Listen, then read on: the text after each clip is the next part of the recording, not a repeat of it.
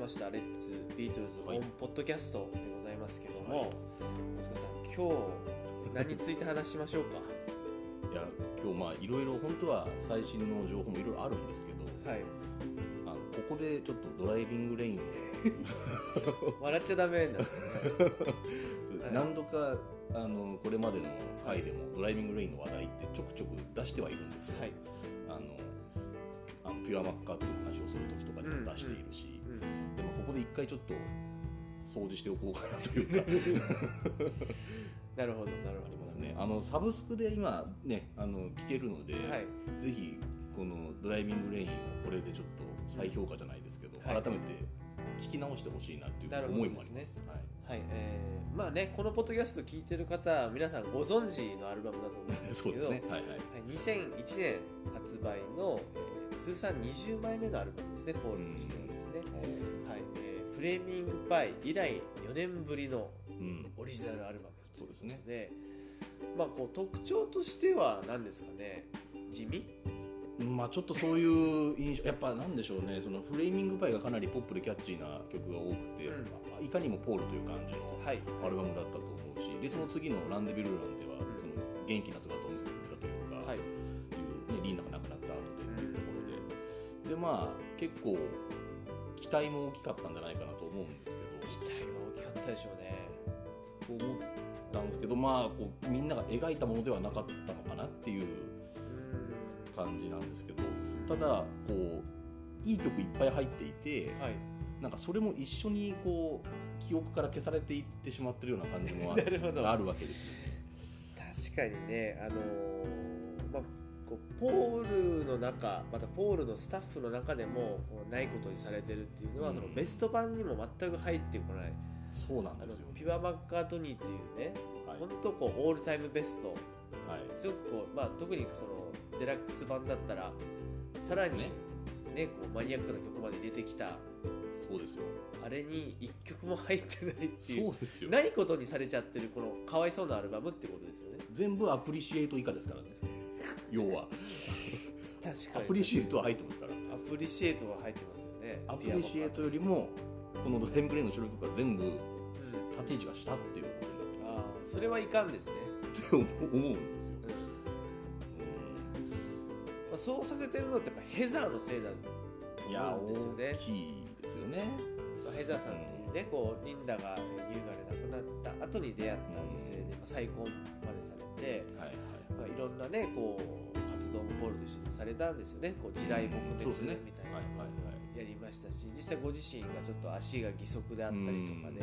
うんまあ、そういったボランティア活動もされてた素晴らしい綺麗な女性だったんですけど、うんまあ、こうお別れされたといいますかね。そうですね、うんうん、でこう多額のこう慰謝料をポールが払うという結末に至ってですね、うん、すごくこう僕らの中でもポールの中でも苦い思いですね。そうですね、うん、それも相まってこのドライビングレインというものがちょっと忘れ去られてしまいそうなそうなんですよ、はい、語られない存在になっているっていうことなんですよね、はい、あのただこの僕、まあ、今年でさんじゅうよんになりますが、はい、あのこのアルバムが発売された時って僕は、えー、中学校にねん生なんですね。でビートルズワンが中学校いちねん中いちの時に出てでまあ世間的にもこうビートルズが盛り上がってきたタイミング、はいで, で僕自身も自分がビートルズファンであることを自覚してきた時期それまでは呼吸するようにビートルズ聴いていたの で, でそうやって自分はあビートルズファンなんだっていう自覚をしてし始めた時の初めてのポールのアルバ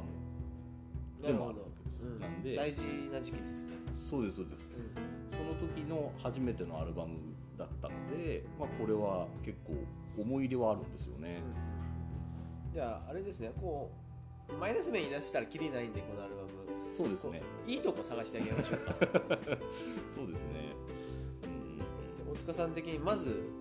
このアルバムのこういいところっていうのは何ですか。いいところはあのやっぱ僕ここのこのアルバムのまあ本人的にはやっぱり忘れたいところかもしれないんですけど、うん、ヘザーに対しての曲であいいポイントあるなっていうなるほどこの中でヘザーに関する曲っていうと、まあ、じゅういっきょくめのヘザーとまんまです、ね、まんまのヘザーと、はい、まあ、じゅうさんきょくの Your Loving Frame かなっていう、うんうん、まあまあ他にもマジックとかも多分歌詞的にはちょっとヘザーのことかなっていうところも確かあったと思うんですけど、マジックはですね、リンダとの思い出だと思いますね。確かに。あ、そうなんです、はいはい、ああ、じゃあもうじゅういちとじゅうさんですね、ヘザーと Your Loving、 特に僕が好きなのはこのにきょくですね、うん、このアルバムの中でいいですよね。あのラジオのレッツビートルズでもこれかけてくれましたよね、Your Loving Frame。そうですね、いやこれ屈指の名曲ですよね、はい。でも実際ですね、この Your Loving Frame だいぶ前からあったらしいですね。あ、曲自体は曲自体はあ、まあヘザーのためにライブでは歌ってたんですけど、はいはい、原曲は前かららしいです。なるほどなるほど、うん、だとしたらより一層ですね、もっと大切にしてあげてほしいなっていう気がするんですよね、うんうんうん、入れてよくないかなっていう、もうちょっとそんなになんかこう、まあ、ファンも含めそんなにプイってする曲かなって、結構すごい曲じゃないって思ったりするんですけど、うんうん、過剰評価なのかちょっとわからないですけど、うんうん、ヘザーいい曲ですよね。ヘザーもいい曲ですよね。これはですね、こうポールがこうねピアノを弾いてたら、それすごいいい曲で、ビートルズの曲ってこうヘザーが聴いて、いや今作ってるみたいなところからできたらしいんですけど、美しいエピソードですよね、うん、その後のストーリーが考えられないようなで最後の方にねちょっとこう歌詞も出てきたりして、すごくこう爽やかで、なんか今までのポールにない曲ですよね。そうなんですよっていうのと、まあいっきょくめのロンリーロードもすごいかっこいいし、あすごいあれですね、ブルースですよね。なんか今まで一人で生きてきた道、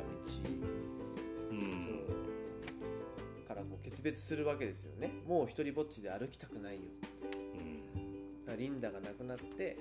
一人で歩いてて、うん、いちねんぐらいポール歌ってなかったらしいんですよ、悲しみの末に、はいは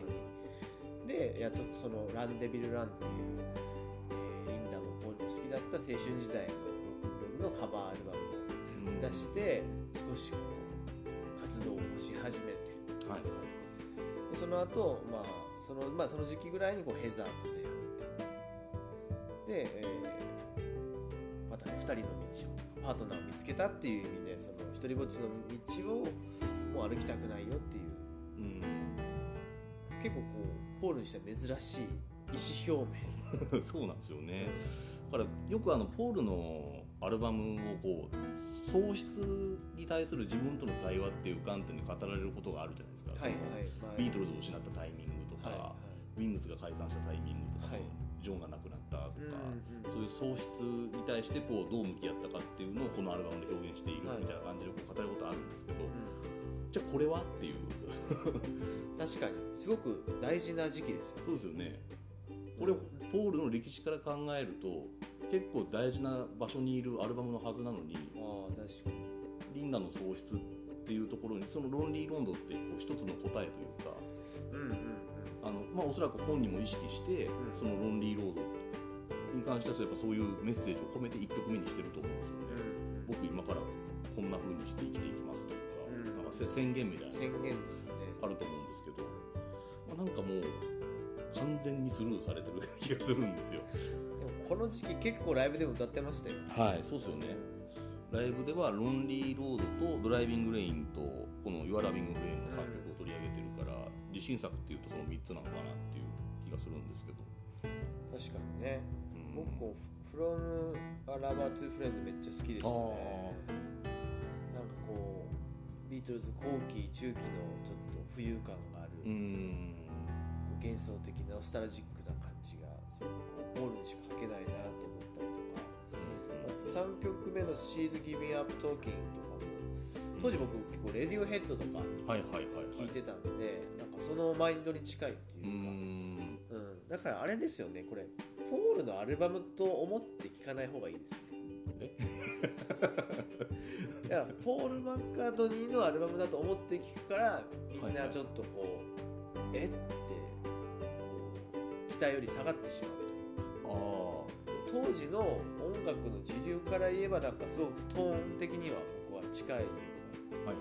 感じです、はいはいはい、あその時代の音楽として、はい、結構スッと聴いてましたけどね。あなんかいわゆるそのキャッチーな曲がどんどん続くっていうよりかは、はいはいはい、どっちかというと来生的な雰囲気が当時やっぱりね中学生とか高校生だと高校生ぐらいかな、うんうんうん、あのこうグッときたんではいはいはいはい、僕結構好きなアルバムだから、えー、世の中的にそんな地味だと全然思ってなかったです。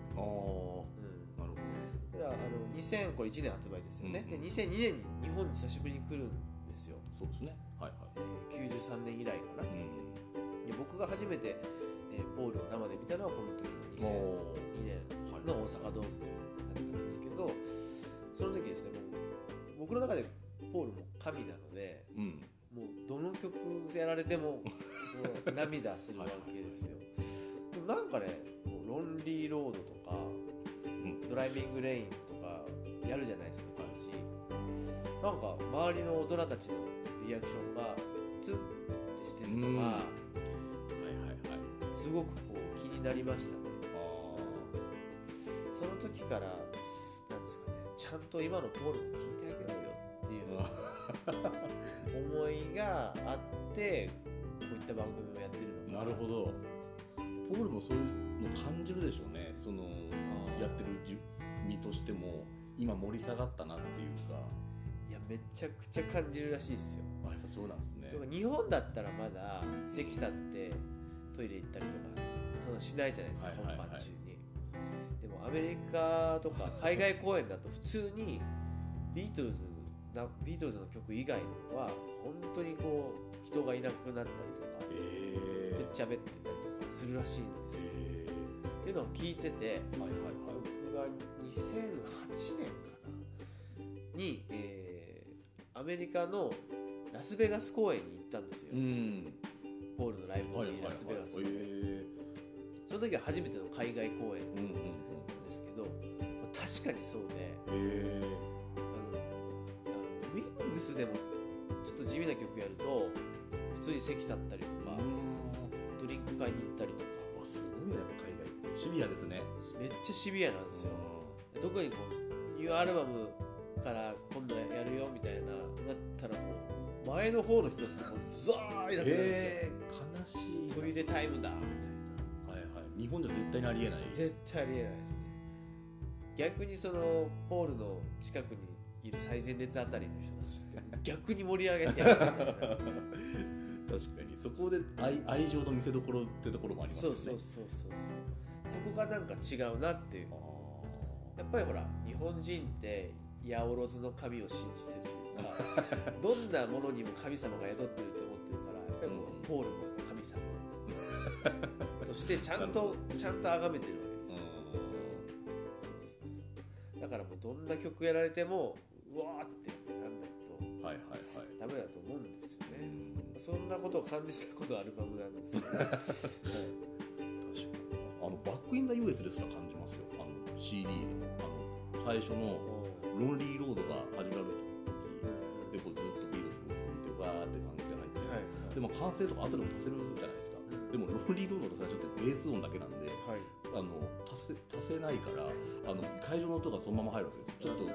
ぜひ、ね、サブスクで聴いてほしいんですけど、ロンリーロード始まってドゥンドゥンって時にあの会場 の, そのあのスーってこう静かになる熱気がこう冷めていく感じがね僕残ってる気がするんですよねあの音源に気のせいかな先入観かもしれないですけどそうでなんかあ今新しい曲盛り下がってるってこうふわって思った記憶があるんですよね。ああ、なるほどね。そうか。でもこういわゆるそのポールのソロのにせんねんだいって結構何回目かの黄金期が来てるみたいな言われ方するじゃないですか。はいはいはいはい、特にドライビングレインの後は何でしたっけ？えー、ケイオスかな。ケイオスでしょ。はいはい、ケイオスがすごいいい作品なんで。ですよね。はいその次がメモリー・オーモスト・フリー、はいはいはい、そして、えー、エレクトリック・アーギュメントそれ入れます一応あってからニューかそうですねまあキスチーズオンザボトムも入るけど、まあ、これはカバーだから、うん、そうですね。まあメモリーオーモーストフルニュー、ニュー、そしてエジプトステーション、えー、バッカーとスリーと行くんですけど、うん、いわゆるそのにせんねんだいってみんなこう評価されてるし、はい、ニューとかエジプトステーションに至ってはね、うん、ビルボードいちいを取ったりとかしてるんですけど、ちょうどドライビングレインだけ、うん、ストンと抜けてますよね。そうですね。でも逆に言うとこのにせんいちねんにせんねん始まった最初のアルバムがセールス的にもこけたから、うん、それからのポールの何ですかね、やってやろうかというかこれで着火されてるんですかね。やばいって思ったんじゃないですか。ジャケットも地味じゃないですか。白黒でこう手を掲げてる、うん、だから普通だったらこの路線でこう不調だったわけでしょ、はい、だったらちょっと次のアルバムはちょっとカラーで目立つやつって思うんですけど、ケイオスだとまたまたね白黒じゃないですか、ね、であのプロデューサーもこのドライビングレインはデイビッド・カーンっていう若いプロデューサーを起用してるたりとかするんですけど、ケイオスでも若いプロデューサーを起用してますよね。これ結構一緒なんですけど、曲のレベルがぐんと上がってるんですよ。だから多分ね、ポールなりにめっちゃ努力したと思うんですよね。あ、確かに、うん、だから時代感は僕は最初に見て捉えてるような気がしてて、当時いろんなあの、ね、こう若手のバンドとかも聴いてた中で、はいはいはい、そこう当時ポールごじゅうきゅうさい、還暦手前じゃないですか。だからやっぱりこう今の時代のトーンにこの時はなかなかこ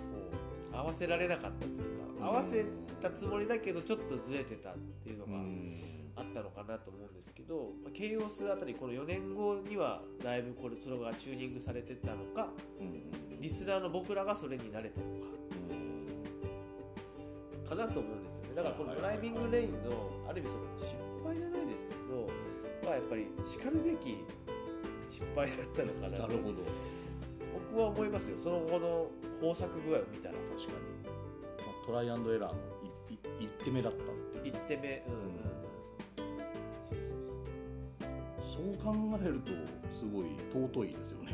尊いなんか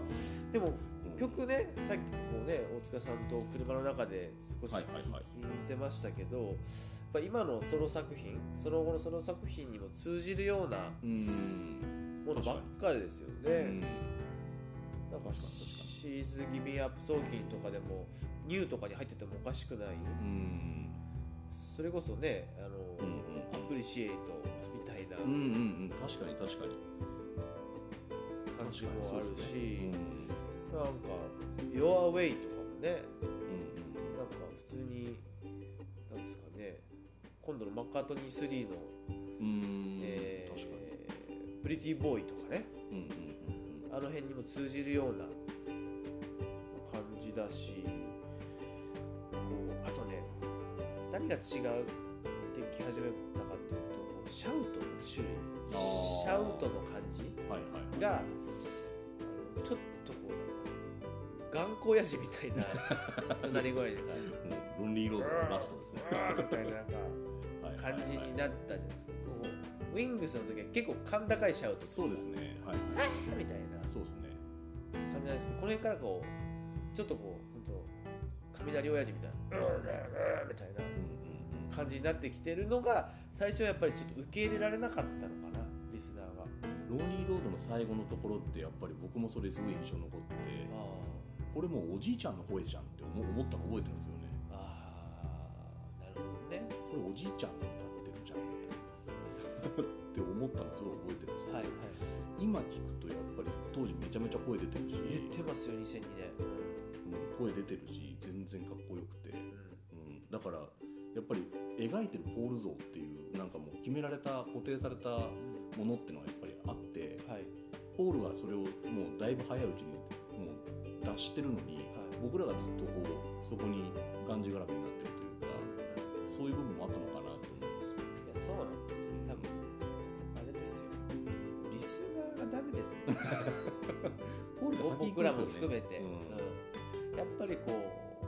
固定概念っていうかその、ね、ポールとか、はい、他のアーティストもそうですけどこうちょっとこう均一的な確率的なイメージを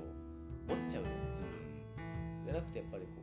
う、ね、僕らも日々変わっていってるのと一緒でアーティストも変わっていってるんだから、うん、そこじゃなくてやっぱりこの受け入れたりとか、はいはいはい、それを噛み砕いて楽しんだりっていう、うんえー、やっぱり気持ち考え方ってすごく持たないといけないなってドライビングレーンに教えられます ね, ねなんかビートルズは現役の間にあれだけ変化して楽しませてもらってて、うん、それを僕らもねあのそうそうそう賛辞を送っているのに、うんなんでその後のポールの変化を許さないんだっていうね矛盾ですよね矛盾がありますよね矛盾ですよねそうそうフレーミングパイみたいなのを出すとみんな喜ぶわけですよね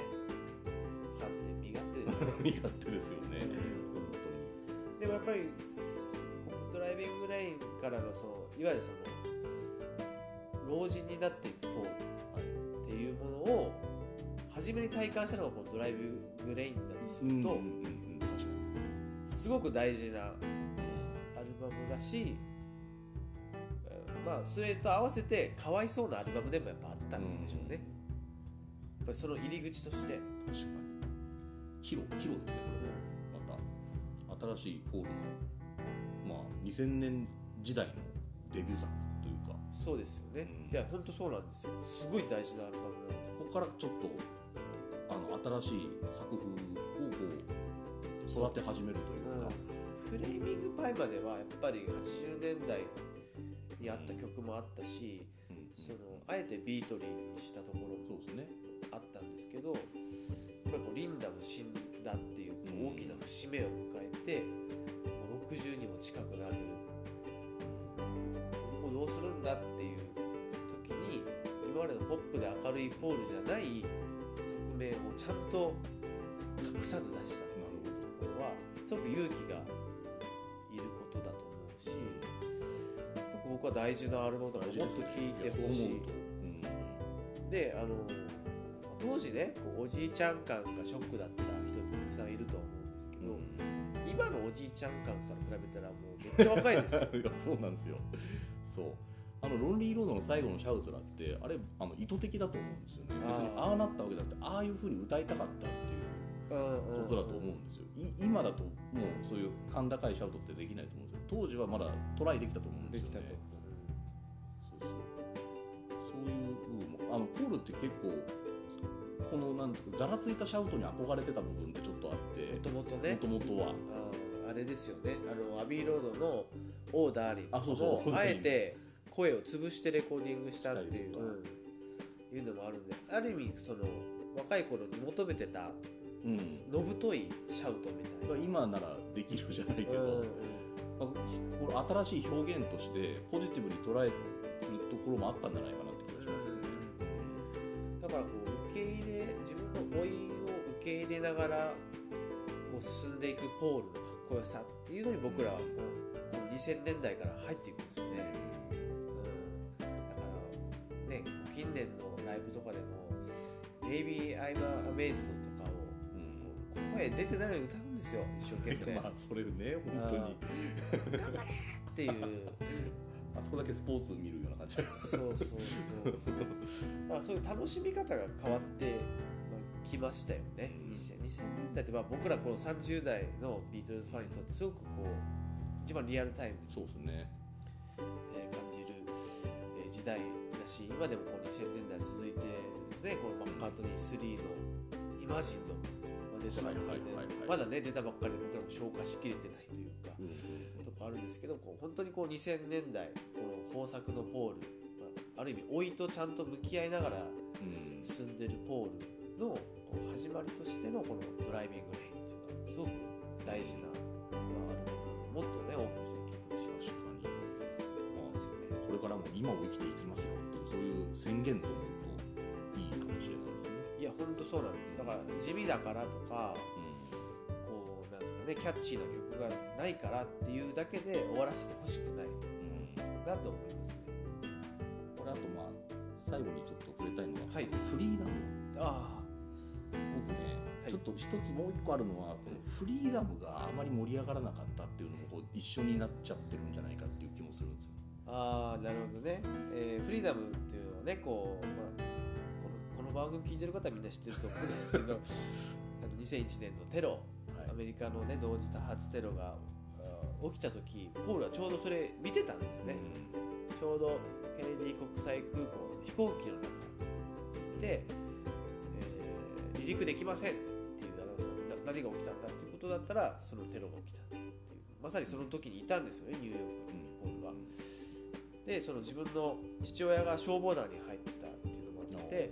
そういう消防団の方たちがたくさん亡くなったり、怪我をしたりっていう、そういった意味でこうチャリティーを、え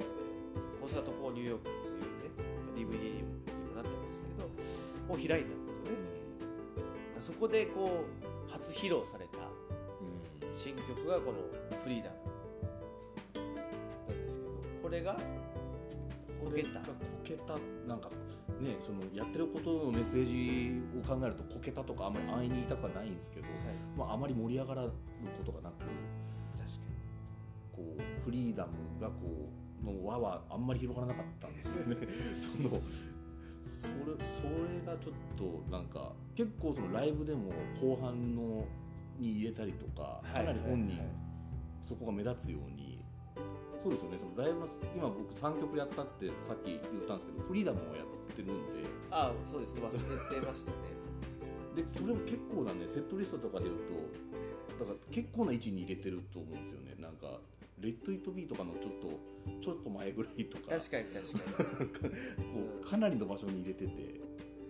あのー、まああれですよね、見せどころっていう感じで歌ってますよね。あ、そうですそうです、みんなで合唱というか、あ、そうそう、みんな一緒に歌おうみたいな感じで振るけど、ほとんど歌えてない、歌えてない、歌えるようなね、簡単な歌詞にしてるんですよね。そう、そこまでも見えてるんですけど、これがだからフリーダムが結構みんなが受け入れてくれて、あの時代をこう象徴するというか、そのなんか先頭走る曲になっていくと、またこれドライビングレインの見方も変わってたのかなっていう。ああ、だからポール的にはですよ、まあ、ジョン・レノンのイマジンみたいな、はい、ああいうみんなで歌うこうアンセムみたいに、うん、したかったんですよね。こう恐怖に戦う人々を奮い立ってこう自由になるこう権利を持とうみたいな、ギブピースアチャンスみたいな感じでね、ジョンがいない、今歌うの俺しかいないっていうようなこうところでなったんですけどね。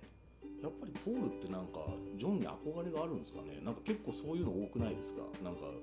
ギブピースアチャンスっぽいのをやったり、そのクリスマスソングを作るであったりとか、はいはい、バンドに奥さん入れたりとか、はいはい、なんかジョンの焼き直しみたいな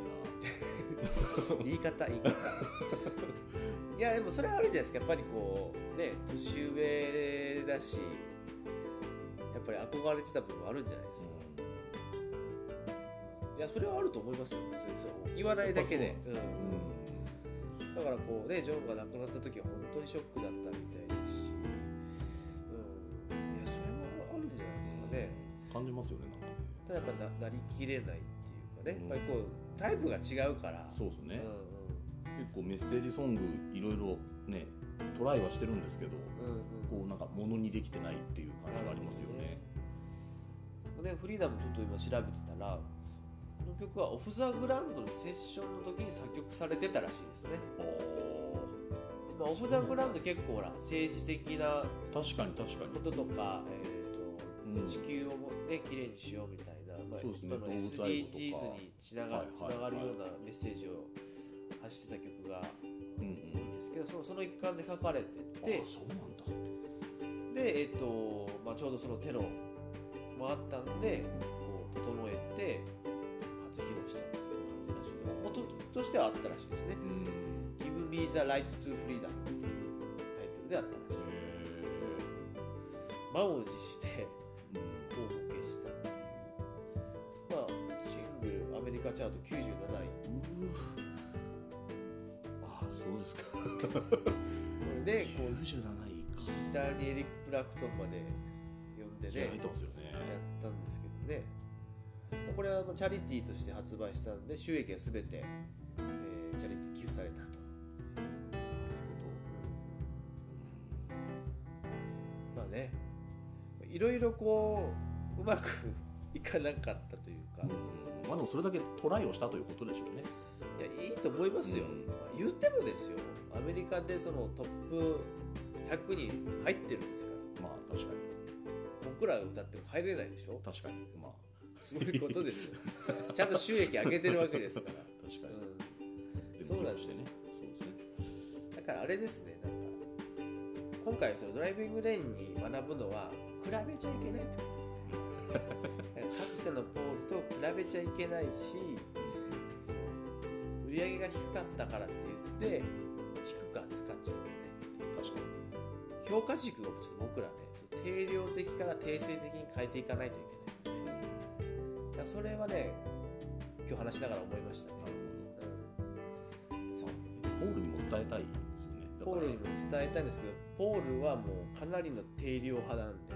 そうなんですよ。そう、いちい取りたいって今でも思ってるから。そう。これね、ポールが押してたらね、あの今の話もこう、うん、僕らがポールも全く触れないというか、ライブでも一切やらない、はいはいはい、ね、ベスト版にも入らないんで、もうちょっとポールも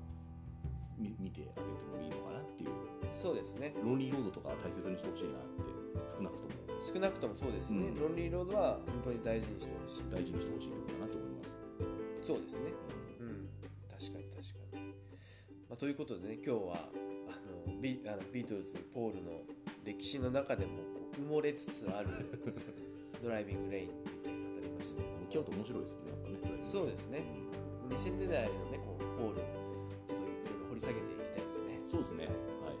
じゃあ今日は、えー、この辺でお開きにしたいと思います。ではまたお会いしましょう。